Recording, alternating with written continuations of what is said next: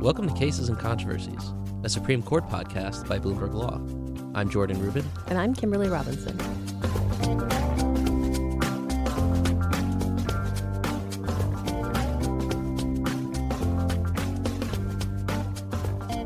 This is your sneak peek for the last week of the December session, which starts December ninth. And this week, we're bringing you cases on immigration, Obamacare, the death penalty, and another appearance by popular demand from our star intern, Heather Saltz. Kimberly, you want to kick us off? Sure. The first case that the justices are going to hear is Guerrero-Lasprilla versus Barr. And this is one of eight immigration co- cases that the court has agreed to hear this term, which is an unusually large number of immigration cases. Now, this case deals with what counts as a question of law for purposes of appellate review of immigration decisions. So here, Pedro Pablo Guerrero-Lasprilla was deported in nineteen ninety-eight, and Ruben Ovalles was deported in two thousand four. But they both claimed that a change in law could allow them to come back to the country. But the immigration courts found that both of the petitioners had waited too long to ask the courts to reconsider the new law. And they appealed to the Fifth Circuit, which said that it didn't even have jurisdiction to review the case. Um, In particular, they pointed to a law prohibiting appellate courts from reviewing factual determinations of immigration decisions involving certain criminal aliens, uh, both of which um, these people count as. So the circuits are split on whether or not this question of equitable tolling that they want the Fifth Circuit to hear is a question of fact or a question of law, depending on which will decide if the Fifth Circuit can even hear it. Um, this is one of three cases, uh, those immigration cases that involve judicial review, whether or not Article three courts can even look at immigration decisions.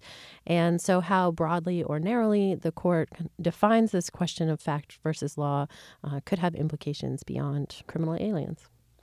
All right. So the second case on Monday is a patent case, Thrive Incorporated against Click to Call Technologies L P. Good, good summary. You like that? Yeah. Okay. That's okay.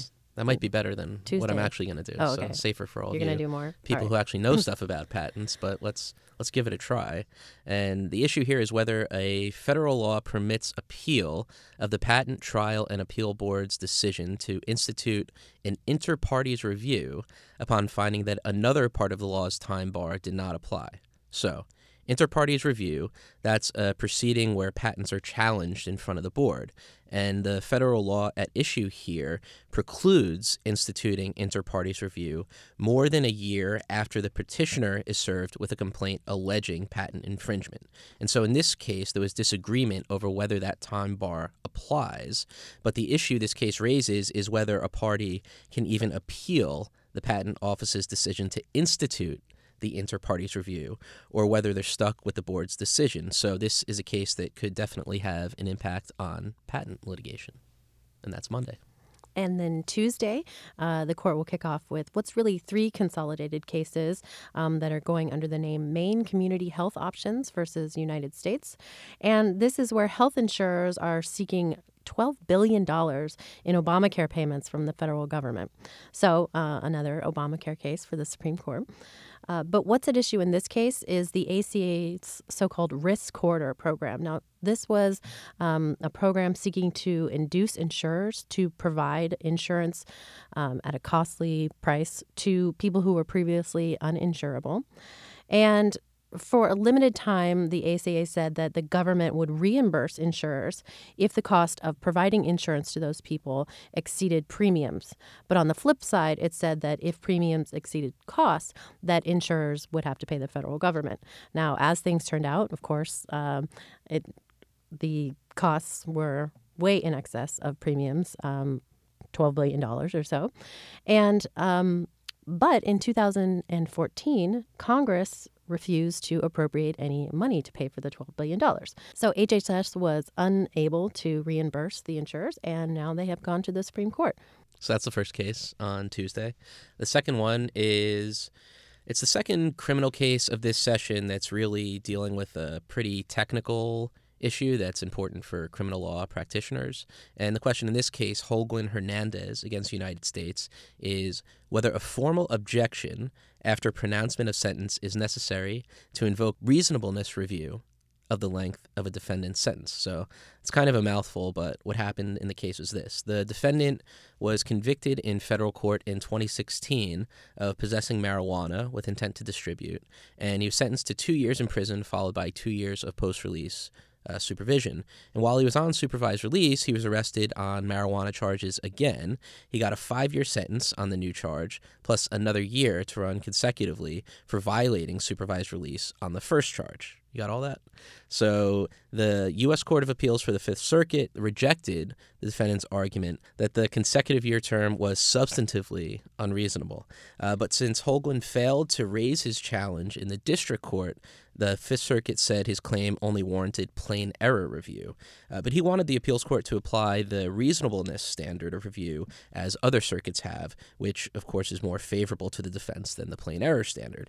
And something interesting about this case is that the federal government agrees, actually, that the Fifth Circuit applied the wrong standard. So the Supreme Court appointed an amicus to argue that essentially abandoned position.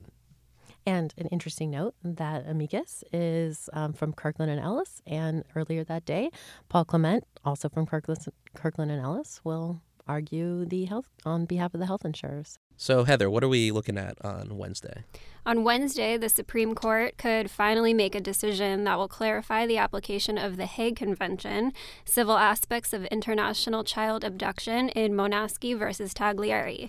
The Hague Convention's purpose is to return a child who's been wrongfully abducted from their habitual residence. This case focuses on determining a child's habitual residence, because if you can't determine that, then the Hague Convention is not applicable. And in this case, Michelle Monasky, who's an American citizen, married an Italian citizen, Domenico Taglieri. He was having a tough time finding work here in the U S, so they both relocated to Italy. And that's when his sexually abusive behavior started, and Monasky became pregnant as a result.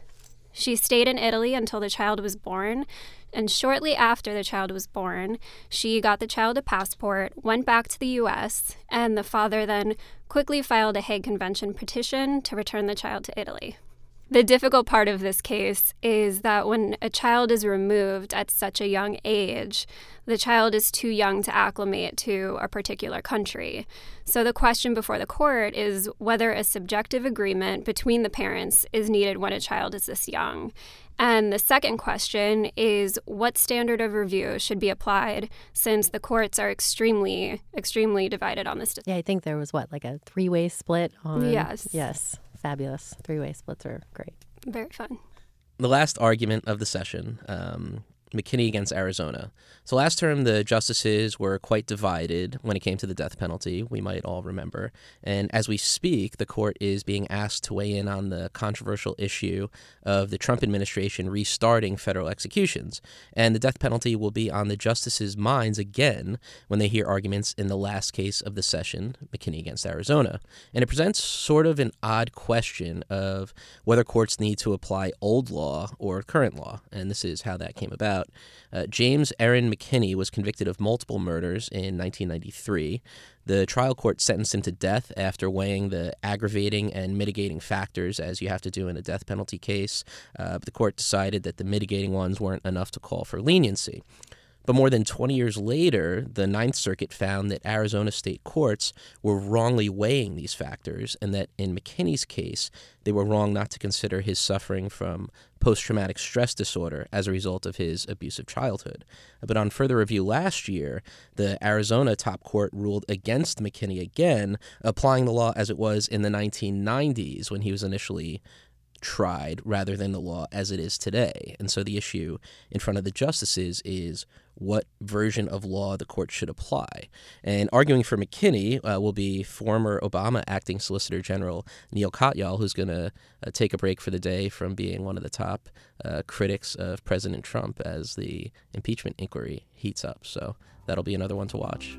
Great. So that's going to be it for our sneak peeks for twenty nineteen. Wow. Uh, we'll be back with a deep dive episode looking at the uh, December sitting once it's complete, and we'll have a special bonus episode for you all uh, as well.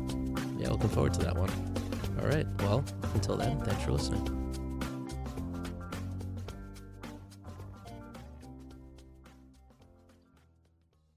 Hi there, I'm Amanda Icone, co-host of Talking Tax. Each week, we dig into the biggest tax and financial accounting challenges and opportunities, from policy to on-the-ground realities. We bring you corporate leaders, accountants, and industry insiders. You can find us wherever you get your podcasts. For more, check us out on news dot bloomberg tax dot com.